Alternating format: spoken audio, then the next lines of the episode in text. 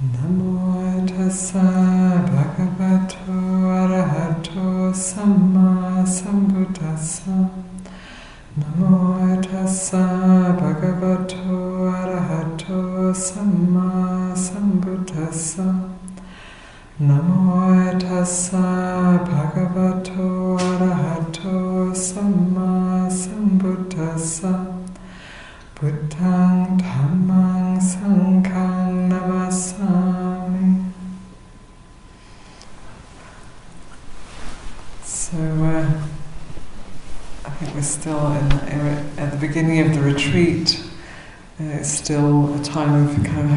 work quite hard, and uh, the the kilesas or the, the um, obscurations of mind can be very strong you know, we're changing gear rapidly for many people, and so I've noticed today I'm feeling, feeling very, very tired. And I was like, I'm doing very little, but I'm feeling very, very tired. So then, uh, imagine there's all kinds of things going on out there in your minds. And there might be uh, a lot of restlessness, or a lot of playing out old stories, or fear or excitement, anticipation for the retreat, or know, bursts of anger coming out. There's all kinds of stuff that can arise when we stop and uh, start to observe our minds rather than follow them. And this, this retreat schedule gives a, a really strong container where there's not a lot of outlets to, uh, to follow the habits of our mind. So then we get to sit with it and, and see what's going on and uh, get to watch the show. So I was reflecting on, you know, when we were chanting in the beginning, uh, we were chanting of the qualities of the Buddha and uh, gives these uh, quite superlative qualities. Um, purity of mind, uh, awake, and uh, you know, you can think, well, that's the Buddha, you know, the Buddha was, was that, but you know, I'm just this rather confused, ordinary person, you know, with lots of lots of foibles, lots of things to work with. And on one level, that's absolutely true, for certainly for me anyway. But uh, on another level, you know, the true, what it's pointing to is the true nature of the mind is pure and bright and open and loving and wise. So it may be that we don't think of ourselves uh, uh, in that way. You know, we wouldn't think, well, I'm pure, bright, wise, loving, and mm, compassionate. I didn't quite get the list back now.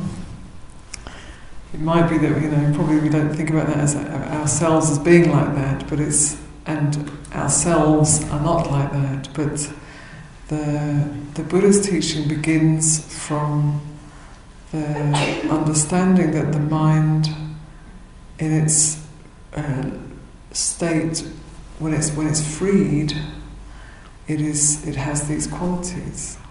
It's uh, it's unlimited. It's pure. It's beautiful.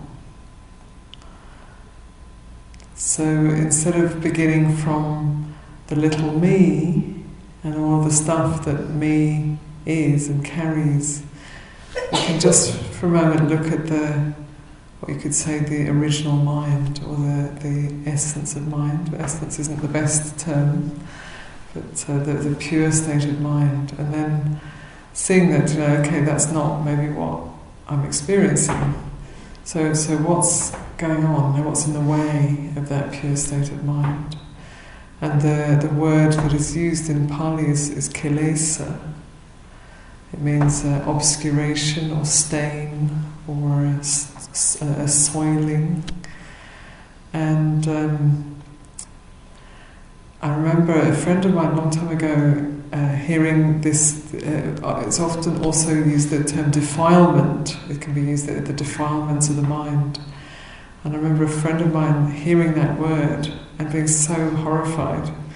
How can somebody use that expression, they're defiled about themselves? And this is really terrible. Because she was seeing it from the perspective of a person who was defiled and therefore sort of sinful. But it's actually pointing to the opposite, it's pointing to the, the pure state of mind, the, the purity, the, the uh, potential, and then what's covering that up. So it's not that, that we are defiled people, but it's that there's there's this beautiful potential, and then there are the the things that are obscuring that beautiful potential. And what obscures it causes us suffering and, and causes suffering to others. And probably we're all very familiar with these obscurations because uh, you know, they're very they're very common, and people come to retreats with a wish to be free of those. And sometimes we think, you know, we want, we, look, we want some special state. You know, we might have had a nice experience, and we're looking for that special, uh, you know, wonderful experience where the mind is free of those for a little while, and when we experience the, the unlimited mind, the, the beautiful mind. And that's that's great, you know, we, we can have tastes of it. But it's you know, what we what we really want to be looking for is like the long term work of clearing away those obscurations. It's not a it's not a quick job. They might have been around for a really, really, really long time.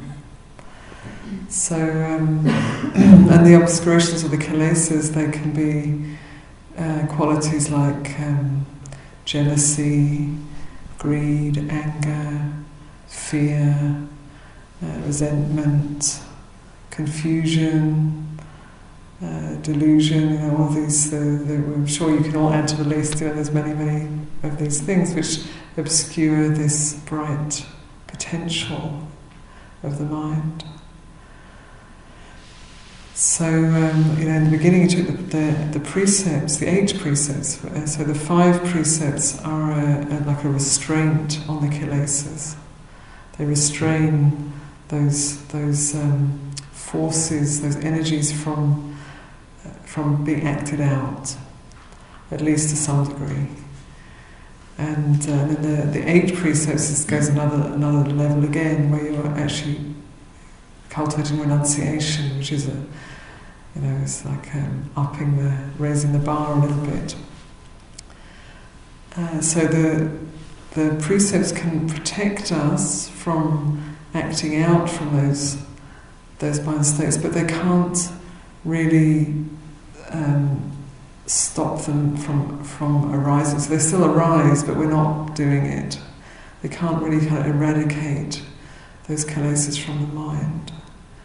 They're, they're, they're, an enormous support and help and, and vital, really.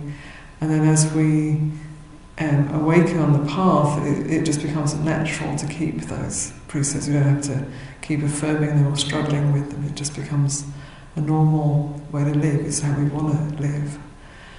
Uh, but in the beginning, it's like we, we make that boundary and we try and keep our kilesas from doing too much, too much harm, getting into too much trouble. So, so we can restrain them, and that's really important. And we can get to know them also when they're restrained, and especially on a meditation retreat, we can get to know them. So we start to see what arises we start to notice the, uh, the, the irritations or the jealousies or the, the fears that arise. And, uh, and we can get to know them. So it's important not to just you know, identify with them, to you know, start feeling jealous and then identify with the jealousy and, and believe the story or, or feel bad about ourselves because we should know better by now. You know, neither of those really take us anywhere, but it's more an opportunity to be interested. What does it feel like? What does jealousy feel like? It's really painful, hurts. It hurts in the heart. And, uh, and what happens when I when I give that, you know, feed that jealousy, it just hurts more and more and more. So then staying with that painful feeling, realizing like, oh yeah, there's something that I wanted that I'm not getting, or something that I'd like to be that I feel that I'm not, you know, and somebody else is. So you can be with that and, and have um, some kindness and compassion for the for the sense of lack that is underneath jealousy. Or maybe we have uh, a lot of anger. Anger can have enormous uh, destructive results. You know, if we, if we act on our anger, it can be hugely destructive. So maybe there's a lot of anger and, and we want to express it. So then we, we kind of put some restraint on it, but then we, we feel frustrated about the anger. Or we feel justified about the anger. You know, if we're pushing it down or feeding it, it's going to grow. And that's the same with all of the kilesas. If we push them down, so we're restraining is one thing, like with the precepts, but, but suppressing, trying to try to deny or push away is something else. So if you try to deny or push away the kilesas, they, they just get stronger. And if we uh, feed them with, with thoughts of, you know, yes, you know, I have a right to feel like this because blah blah blah blah then they get stronger too. So we're, we're looking for that middle place that can, can be interested and get to know the kilesas, the, the tendencies, the unwholesome tendencies of, of our hearts and minds in a, in, a, in a way that doesn't strengthen the sense of self. So we don't want to be strengthening a sense of I'm bad, I'm a bad person. That isn't going to lead to that unlimited mind. And uh, and we don't really want to strengthen the, the sense of I'm right. That's a tricky one. Yeah. We can we can go we can, we can go on that one for years. I'm right. I'm right. But it's again, it just it's just like a a clever cover up for those kilesas to take deep root in our minds, in our hearts and minds.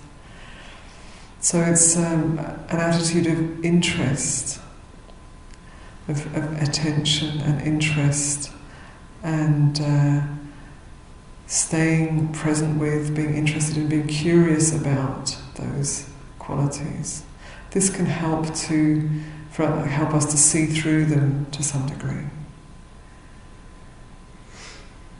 if we're always just either feeding them or, or denying them, then we're, we're caught. But if we can be interested, then they start to be a little bit less powerful. So these kind of contemplations are really helpful. Um, and they're, you know, when, if we're not, uh, if the mind isn't isn't settled, you know, then, then we can we can look into those.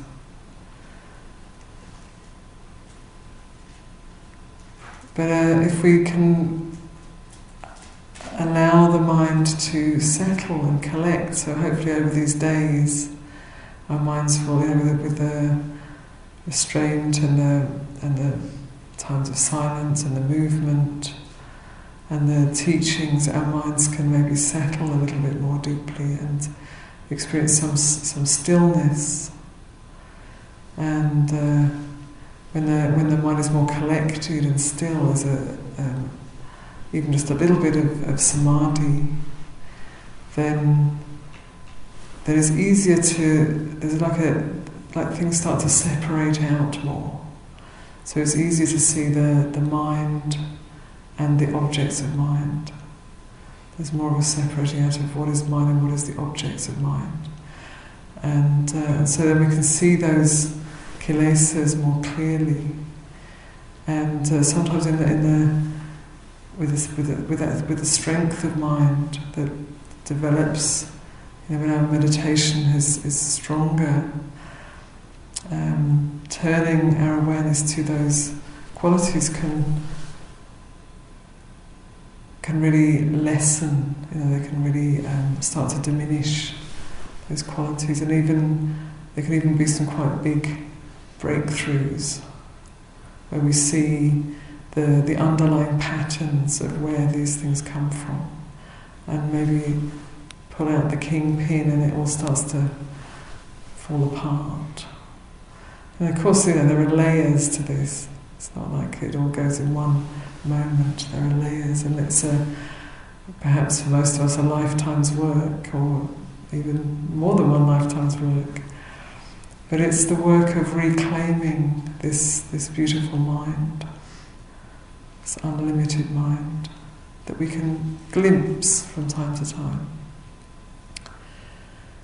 So the the the meditation of this samadhi can can really help us to see much more clearly. It can help us to see what the potential of this mind, and then what it's like when we're just caught in the stories. So there's, there's more of a clear difference between those two. And then uh, panna, the, the wisdom aspect, is uh, pointing to recognizing the arising and passing away of, well, of everything. So we tend to always want to go on to the next thing and the next thing and the next thing. And even we come on retreat, you know, it's like, okay, I'm going to come on retreat and maybe we're going to get, it, going to get this and maybe I can get rid of that. And, and so we've sort of got an agenda, you know, and then, well, it hasn't happened yet, so maybe tomorrow. And, you know, and uh, so it can be like that about our meditation practice. It can also be like that, just you know, going from one thing to another. Okay, it's going to be you know, sleep next, and then oh, I'm going to have sit there. There's going to be breakfast, and you know, we, we just thinking about the next thing, the next thing, the next thing, and. And when we think like that, we, we miss the truth of the arising and passing away of things. So when we're really present with what's happening, then we, we can be with it. We can really we can really know it. It's like this, and maybe it's pleasant, or maybe know whatever whatever whatever quality it has. We know it. We're with it. We're experiencing the. Uh, we're experiencing, and then and then we're seeing, we're noticing it end. So I just, as I'm saying it, I'm just thinking about on Christmas Day. On Christmas, we had a, some friends staying who made us a, most wonderful Christmas lunch, Christmas dinner, and uh, and we had a, a, lovely. We all sat together, and we had a lovely Christmas dinner, and. Um, on plates, which is unusual. We usually eat in our bowls, so we sat at a table with plates around the table together, and we made it all Christmassy, and it was really, really beautiful. And a lot of work, a lot of care, a lot of love, and a lot of work got into that, that meal and, and making the place nice. And and, uh, and so we, we sat together and, and just really, with a lot of presence, eating this beautiful meal and taking in the goodness and the, the love and the care. And, and then the meal came to an end, and it was like, okay, it's finished. Okay. And then there was dessert, which I dessert separately because it was Christmas. so, and then it's like, oh, but there's dessert. So I go and get the plate of dessert, and then they're eating that, and, oh, this is really good. It's, mm, it's lovely, beautiful. And two different people had made lovely things, and and then you eat that, and then you get to the end, and it's like, oh, okay, that's finished. So the meal's finished and the dessert's finished, so it's finished. and then what's next? Well, next is kind of doing the washing up, you know. And uh, it was just really poignant to her. I was like, that's how it is. When, when we're present, that's how it is. And uh, you know, I'm sure like the, the making merry, you know, the, the, the, the drinks and so on, makes it easier to not notice that. and you're in a Buddhist monastery, being mindful, it's like, oh yeah, cessation. And it doesn't stop the it doesn't stop the sense of appreciation. You know, there's there's a real presence and a real appreciation of all of it, of the of the of the, of the sense, you know, the sense experiences, you know, the tastes and the smells and the visual impressions and so on, and also of the of the care and the love that have gone into it. So all of that is is, is taken in, but then it's like, and then it ends. And there's those lovely people who came and brought us a, you know, a dish, and then they left, and then the woman who's staying offered us the meal, and she leaves, you know, and then, and that's how it is. It's like life is like that all the time. And uh, often we don't want to notice that part. We don't want to notice that. We want to look forward to the next nice bit, and the next nice bit, and the next nice bit. And let's just skip over the bits in between and, and totally don't look at the ending because that's scary. So in the, in the in the Buddha's teaching, we're really invited to pay attention to all of it, to the beginning, to the process, and to the ending. And when we do that, and then to the gap. So that was also my experience at the end of that. Uh, when the dessert was ended, there was this gap of like, mm-hmm, it's done. You know, once a year, it's done. And um, and that's an important, this important moment. Is this? It's just like nothing.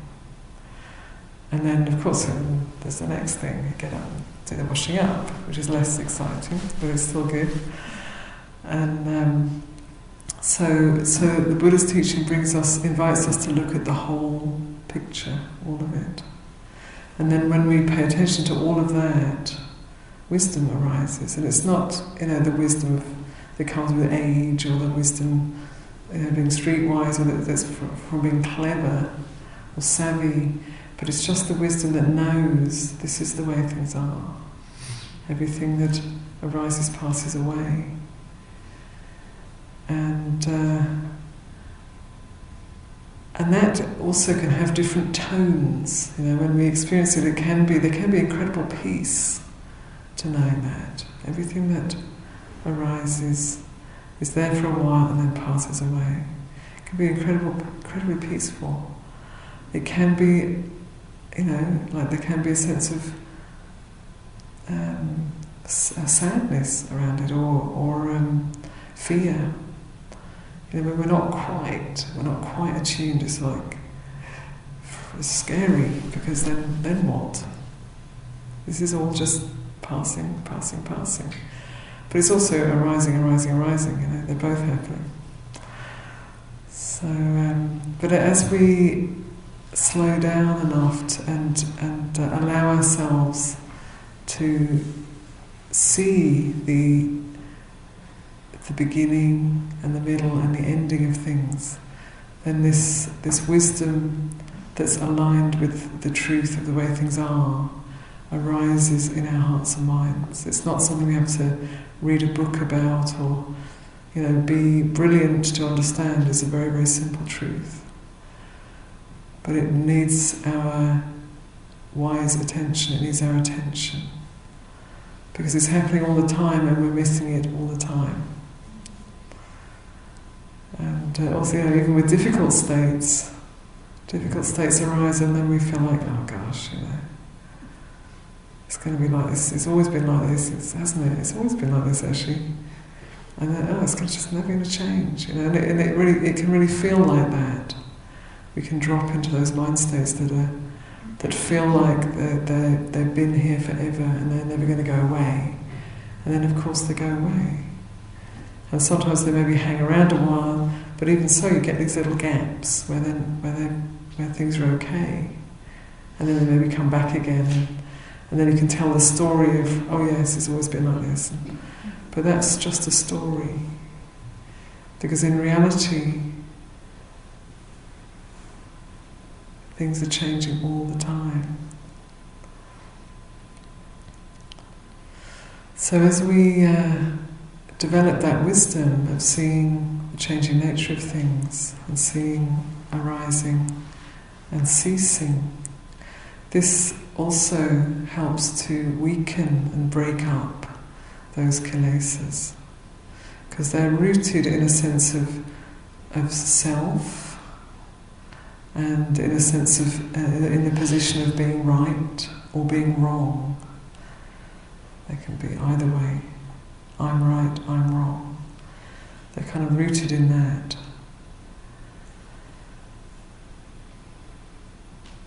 So, uh, so the sila, the the, the um, ethics or morality, they protect us from um, acting out from the kilesas any, in any gross way. Um, the samadhi, the, the meditation, helps us to see them more clearly. It gives us a taste of the mind when they're absent and and also shows us, you know, it's like the mind can see them, the mind can observe them as an object of mind rather than be them. And then the panna is uh, is what it really breaks down the whole story really of of me and my dot dot dot me and my you know my greed or my fear or my confusion or my whatever it might be. Because uh, when we really see the arising and passing away of things, that's that sense of self, it doesn't have anything very solid to hold on to. And at first that can be a bit scary, because it's you know we want to hold on to something, we want to be something, we want certainty, clarity, stability. But uh, the clarity and stability we find is, is through presence, not through clinging. So there's a, a little equation that uh, always works, and where there is clinging or attachment, there is dukkha or suffering or unsatisfactoriness. And when we let go of clinging or attachment, then there is freedom from dukkha or suffering. And this is how it works. It's like that's just a law of nature. So when we, you know, if we, if we find ourselves in a state of dukkha, you know, rather than feeling like, oh, maybe I shouldn't have come here and made a mistake, or oh my goodness, I'm just, you know, I'm always, I'm never not very good at this. I bet everybody else is, you know, sitting in states of bliss, or whatever our minds might do with that. Instead of that, we, we recognize, oh, there's dukkha. So there must be some clinging going on somewhere. And then we can be interested. You know, so where is that? What is it? What's, what's the root? Where's the root of this of this dukkha? So it's not like I'm suffering and I should I shouldn't be attached, therefore I'm bad for being attached. You know, it's not like that. It's not like it's not like let go, let go, you know, it's not like that. But it's being interested, like, oh. So things are difficult, you know, it's difficult painful. It feels like this. So where's that coming from? Where's the where's the sense of, of, of me that that is arising from? And then as we investigate that and start to understand it, find um, you know, find where that attachment lies and uh, and we reflect on that, you know, the, the, constantly changing nature of things, then maybe we can just loosen our grip a little bit, or uh, question the story a little bit, and then just be with uh, the feeling, be with the experience which which changes, and to really be clear to, to notice when it ends. So even if we don't catch the moment that it ends, which is quite likely, at some point we might see like, oh, it's different. It's shifted. And so we know that that state that seemed very solid and real and me isn't like that anymore. It's something else. So I noticed today they're just just moving from the hall to, to going outside. Completely different experience. The sun and the, the, the smell of the fresh air and the earth changed my mental state. It's like, oh, look at that. The conditions are different, and then the, the sense of, you know, the, the, the experience of, of me, in inverted commas, is different. So that's, that's going on all the time. So it's you know, part of our work is to, you know, it's not to, to make a perfect me. This is not what we're here for. But to understand how this, this sense of self arises, what it, what it clings to, and uh, to bring in the, the investigation that can lead to wisdom, that leads to letting go. So we can't make it happen, but we can we can put the causes and conditions in, in place so we can you know, we, we have this, you know, we have the we have the container, and then we have the possibility to, to explore over these days. This how this sense of of me and mine arises.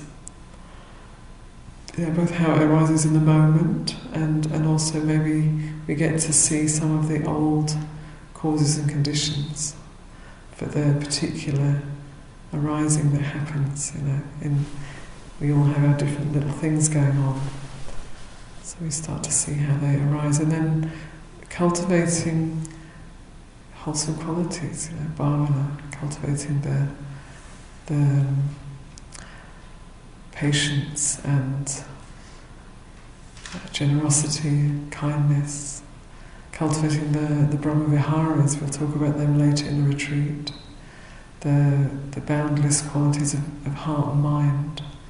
So as we cultivate those qualities, then we're, we're transforming the, the pattern that has made up what we call me and mine.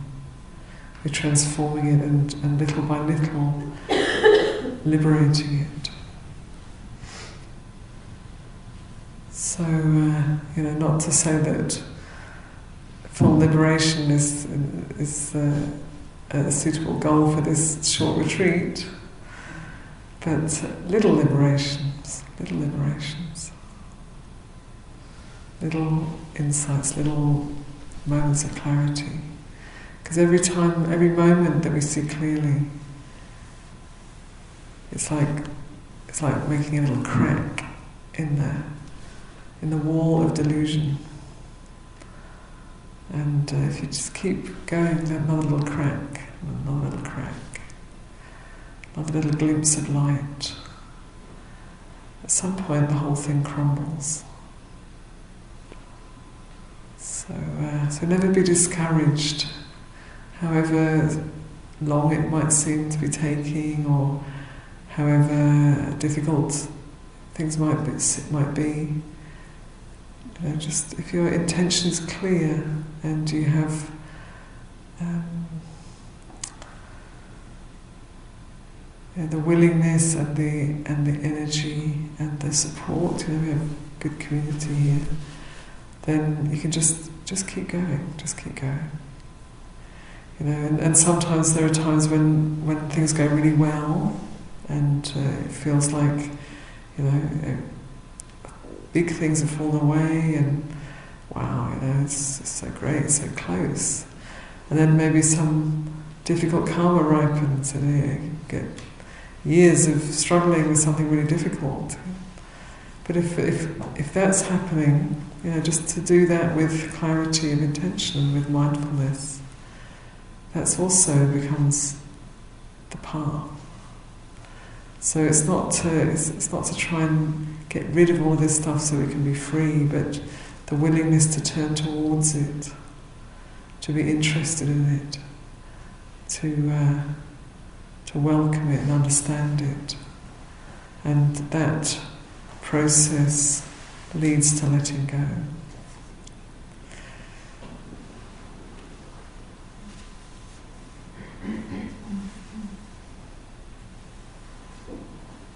So I'll just offer that as a sort of broad overview of our practice over this time, of our, you know, it's, it's like I've said a couple of times already, it's not just to get some nice experience.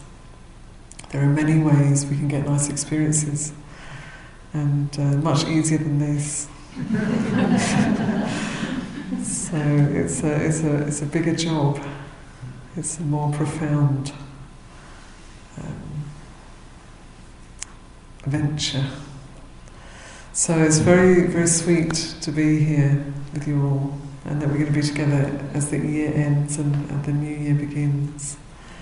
And uh, let's see, you know, let's see what uh, unfolds. Okay. Thank you for listening. To learn how you can support the teachers and Dharma Seed, please visit dharmaseed.org slash donate.